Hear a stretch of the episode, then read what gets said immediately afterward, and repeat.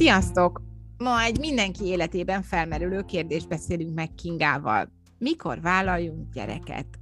Van egy általános társadalmi nyomás a nőkön, én azt gondolom. Mi erről a véleményed? Sziasztok! Amit így mindenki hall, az, hogy legalább egy gyerekkel, fiatal anyuka legyél, látod már az XY-nak is van, nem baj, ha nem tudsz annyit vele lenni, járjál iskolába, majd mi segítünk felnevelni, és ez egy hatalmas frusztrációt okoz a nőkben. Én mindenkinek azt javaslom, hogy ezeket így nyelje vissza, amikor szeretné megkérdezni az ismerőseit, rokonait, barátait, mert hogy ez így bántó. Tehát vannak olyan nők, akik nem akarnak gyereket. Ez egy személyes sértés, és barátságok is rámehetnek, hogy miért piszkálják őt azzal, hogy miért nem vállal már gyereket. Mert nem. Tehát nem minden, minden nőnek kell gyereket szülnie, ezt ugye mondjuk így elfogadhatjuk. Igen, nem kell minden nőnek. Ha nem érzi azt, hogy babázni akar, ha nem érzi azt, hogy ő pelenkázni akar, és bajlódni akar, és nem tudom, mit akar egy gyerekkel, akkor ne vállaljon. Lehet, hogy öt év múlva jön az az inger, hogy most már szeretne, de ezt mindenki maga döntse el, hogy mikor és hogyan. És ami a legfontosabb, hogy gyereket mindenki akkor vállaljon, ha jó a párkapcsolat gyereket vállalunk, akkor egy életről van szó. Egy emberi lényről, aki nem egy kis cica, nem egy hörcsök, nem pusztul el, most bocsánat a kifejezés, nem pusztul el pár éven belül. Ő érte nagyon-nagyon sokáig felelősek vagyunk, és ez egy nagyon nagy döntés, és nem mindegy, hogy bevállalok egy gyereket, mert kell, és ha bár a partnemet annyira nem szeretem, de talán majd a gyerek összehoz minket, vagy lesz, ami lesz, ugye ezt is lehet hallani, hogy jöjjön a gyerek, lesz majd valahogy alakul, de hogy nem, tehát hogy azért azok a lelki törések, amiket egy felnőtt okozni tud, gyermek lelkében nem biztos, hogy erre szükség. Vagy akkor ezt így kivitelezni. Említetted, hogy a kevésbé jó párkapcsolatban születnek babák azért, mert azt gondolják, hogy ez majd összehozza az embereket. Én mindig azt gondolom, hogy egy nagyon jó párkapcsolatot is meg tud viselni egy gyermek születése. Ez így van, tehát, hogy egy rossz párkapcsolatot még rosszabbá tesz. Lehet, hogy nem azonnal, mert ha a nő mondjuk nagyon szeretett volna gyereket, születik egy gyereke, pláne gyakran megfigyelhető, hogy van egy rossz párkapcsolat, évekig próbálkoznak, tehát hogy a párkapcsolati részén nem is dolgoznak, vagy az annyira föl se tűnik, hogy rossz, mert hogy gyereket szeretnénk. És akkor megszületik a gyerek, a nő el van varázsolva, és akkor pár év után jön ki az, hogy igen ám, de hol van az én társam? Hogyha mondjuk a nő egyedül akar minden terhet cipelni, tehát hogy mindent ő szeretne, akkor később derül ki. Akkor vannak olyan nők, viszont akik már az elején be akarják vonni a párjukat, és akkor a, e, már az elején kiderül, hogy hoppá, nem passzolunk össze. És a jó párkapcsolatba szintén jönnek a problémák, mert párként egészen másképp viselkedünk, mint szülőként. Mert hogy megváltozik a család dinamikája, egyensúlya, tehát már nem ketten vagyunk csak, hanem hárman, négyen. Már alkalmazkodni kell még valakihez hogy felborul az a kettes rendszer, ahol így jól alkalmazkodtunk egymáshoz, tudtuk kinek mi a happy mit nem szeret, elfogadtuk, nem szóltunk hozzá, de egy gyereknél ezt nem tudjuk megcsinálni. A gyerek jön, csacsog, mondja, csinálja, nem úgy csinálja, hogy mi szeretnénk, nem akkor csinálja, amikor mi szeretnénk. És igenis, tehát egy jó párkapcsolatból meg kell tanulni hármasba vagy négyesbe lenni. Ez is egy nehéz folyamat. Ez is egy nehéz folyamat. És akkor arról nem is beszélve, hogy a szexuális kapcsolatot is nagy mértékben befolyásolja. Amit így nem szoktak említeni, tehát, hogy milyen csodálatos, kisbabánk született, fú, de szuper, igen nem, de hogy a szexuális élet pedig lecsökken, és ez valahol kijön. Tehát, hogy még a férfi tolerálja az elején, de azért egy idő után ezt így hiányolni szokta. És ez nagyon sok párkapcsolatot megmérgez.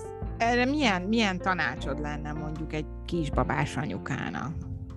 Az első, hogy fogadja, hogy a férfinak vannak igényei, meg hát elvileg az anyukának is kellene lennie, és hogy próbáljanak valami közös nevezőre jutni, hogy mikor tudják megoldani az, hogy kettesbe legyenek. Én is látom így, akár csak hallottam történeteket, amikor megszületik a baba, és vannak olyan nők, amit én el tudok fogadni, de hogy onnantól kezdve azt gondolják, hogy akkor most nekik van egy gyermekük, és az a világ.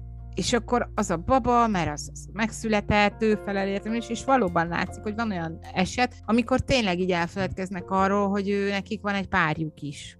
És persze van olyan eset is, amikor a férfi látja azt, hogy hú, én nem ilyen lovat akartam, és hogy mekkora felelősséggel van ez a baba, tehát nem, nem akarok én sem, sem mindent rátenni a nőkre, de hogy azt gondolom, hogy nagyon sok anyuka elrontja ott, hogy azt húzza magának indoknak, hogy ő, ő csak a gyerekével alszik, ő csak a gyerekével lesz, mert a gyerek még kicsi, mert a gyereknek rá van szüksége, mert ő ezt az időszak soha nem jön vissza, és én ezt mondjuk úgy érzem, hogy megfolytja a saját gyerekét közben, mert nem tudom, hogy ez mint pszichológus hogy látod, de szerintem azért a gyereknek is van szüksége én időre, amikor nem folyton 0-24-ben az anyuka vele van.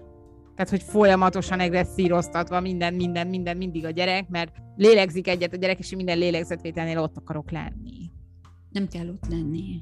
Nem kell ott lenni. Tehát, hogy ha jó a párkapcsolat, akkor kell, hogy legyen a nőnek igénye, hogy kettesbe legyen a, a férjével, vagy társával és ettől a baba nem fog hiányt szenvedni, vagy nem fog megsérülni. Hiszem ez az, ami nem sok nő ezen aggódik, hogy a babának az anyukájára van szüksége 24-ben. A, a baba alszik, tehát hogy azért amikor alszik, meg lehet oldani a dolgokat. Lehet együtt lenni, lehet közösen vacsorázni, lehet nézni egy filmet. Jó, lehet, hogy szól közben a baba, de meg lehet oldani. Ha a pár akarja, akkor találnak valami megoldást de azon is dolgozniuk kell. Itt mondjuk egy picit azt, azt tartom nehéz feladatnak, hogy eleve egy rendkívül frusztrált szituáció egy újszülött a családba, főleg akkor, ha egy nem mondom, hogy rossz baba, meg jó baba, de mondjuk, ha egy kicsit nehezebb baba, aki nem alszik éjszaka, aki napközben is alig alszik, aki hasfájós, vagy akinek jön a foga, és ugye felnőttek is kialvatlanok, ott nagyon nehéz megtalálni azt, hogy hiába tudjuk fejbe, hogy dolgoznunk kell azon, hogy együtt legyünk, hogy kedvesek legyünk egymással, hogy éreztessük egymással, de akkor visszakanyarodva az előző adás témájára, ha belül frusztrált az ember, akkor nagyon nehezen tudja azt a frusztrációt mondjuk nem a párjára tenni, és egy kicsit olyan, mintha ez ilyen öngeneráló folyamat lenne, hogy aztán idegesítjük egymást. Timi, itt az együttlét az nem csak azt jelenti, hogy akkor mi csak kettesbe, hogy akkor kijelöljük, hogy ekkor így együtt vagyunk, hanem az, hogy mi együtt vagyunk, ez azt is jelenti, hogy nálam van a csecsemő, de mond egy-két kedves szót a, a párom nekem, vagy ő tálalja ki a vacsorát, vagy csinál valamit, kiveszi a ruhát a mosógéből, és hogy én ezt észreveszem, nem azt mondom, hogy ez teljesen természetes, meg igen, neked is részt kell venni, megköszönöm. Tehát, hogy, hogy egy kicsit megsimogatni egymás szavakkal, meg meg rendesen is, tehát hogy ezek az apróságok segítenek, hogy átvészeljék a, a kezdeti időszakot. És hogy persze, most közös a háztartás, férfi is vegye ki a részét, de hogy mind a kettő, tehát a férfi is, meg a nő is azért megdicséreti a másikat. Most jól esik az, hogy hó, milyen szép tiszta lett a konyha, vagy hogy rendben van az asztal, ami valahol természetes, de hogy egy csecsemő mellett mégis belefért, hogy jól esik. Jól esik a nőnek, egy kis simogatás, meg a férfinak, hogy megdicséri, hogy besegített, tehát hogy nem azok az odamarások vannak, hogy nem, miért nem csináltad meg, mert hogy én meg tőled várom, hogy ezt ha átalakítjuk, akkor már is más az összhang. Hogyha egy 20 éves világosan látná, hogy mekkora, mekkora, hát a teher nem biztos, hogy jó szó, de milyen nehézségeket okoz egy baba. Vajon belevágnának ugyanennyien? ha tényleg látná és átérezni, akkor, akkor kicsit tolná, szerintem. De nem lenne baj egyébként, tehát hogy én azt mondom, hogy sokkal jobb lenne, ha többen látnák, hogy ez mivel jár, hogy felkészülne rá, hogy igen, cuki, aranyos egy baba, de 0-24-es. itt én mindig azt gondolom, hogy óriási hiány az oktatásban, hogy nincs nem azt mondom, hogy szülőképzés, de hogy valami hasonló, tehát hogy ahol egy kicsit el lehet ezekről a dolgokról beszélni, és nem általános iskolára gondolok természetesen, de akár egy felsőoktatási intézménybe, vagy a középiskola utolsó egy évébe, vagy nem is tudom. Tehát, hogy abszolút sehol nincsen olyan fórum, ahol mondjuk egy fiatal, ha nem direkt kutakodik utána, belebotlana ebbe a témába. Ez nagy kár. Én 27 éves voltam, amikor az első gyerekem született, és, és olvastam, néztem, de őszinte leszek, a szülés után, hát körülbelül minden nap jött valami meglepetés, meg valami olyan, hogy hát ezt nem hiszem el. Ezt miért nem mondta senki se? Tehát, hogy, hogy nekem például az nagyon sokkoló élmény volt, hogy ugye bementem szülni, és én most nevetni fogsz, de én vittem magammal a kis farmer nadrágom, amit a terhesség előtt hordtam, és én sohasem fogom elfelejteni azt az érzést, amikor realizáltam, hogy ez így a combom közepéig jön föl. Tehát, hogy úgy, és hogy ebbe én nem fogok hazamenni.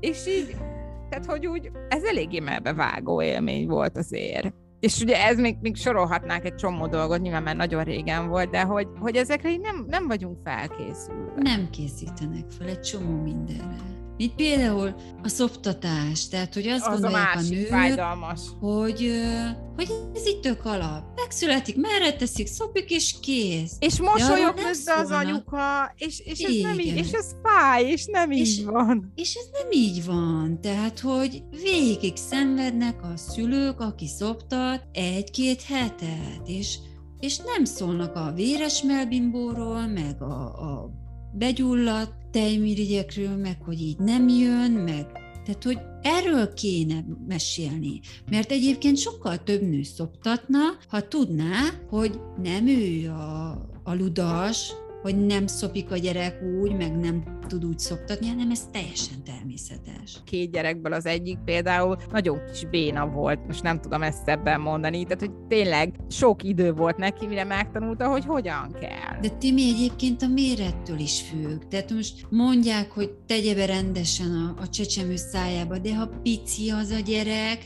akkor meg akar fulladni. Ja, vagy ha nagyon dől a te is. Tehát, hogy abszolút ilyen... Nagyon, igen, tehát, hogy ilyenekről nem mesélnek.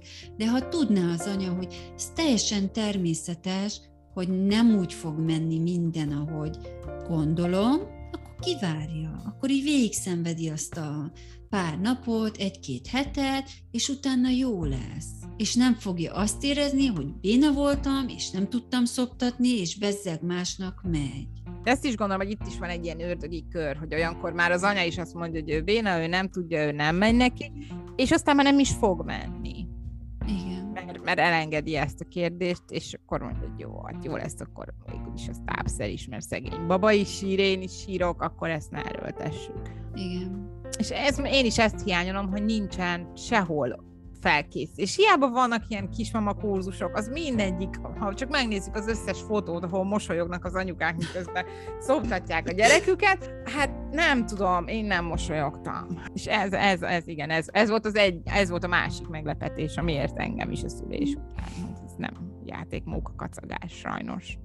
Jó, de én azt mondom, hogy föl lehet készülni a szülőségre, úgyhogy aki úgy gondolja, hogy szeretne egy picit tudatosabban készülni a gyermekvállalásra, akkor szívesen látom a tanácsadásunkon.